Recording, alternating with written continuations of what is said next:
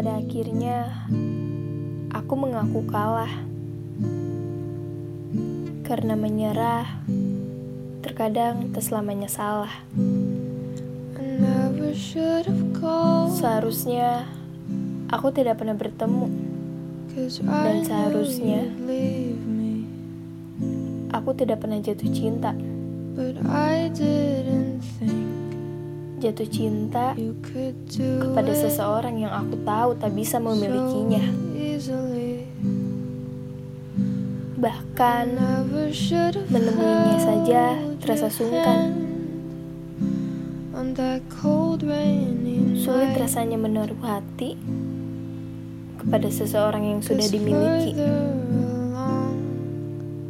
Memberi harapan yang tak mungkin akan kembali.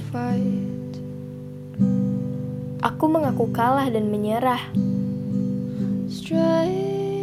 lalu memilih pergi dan tak kembali. that's all I see. Melepas perasaan yang mungkin tak ingin aku rasakan lagi. Hanya karena berawal dari perjumpaan yang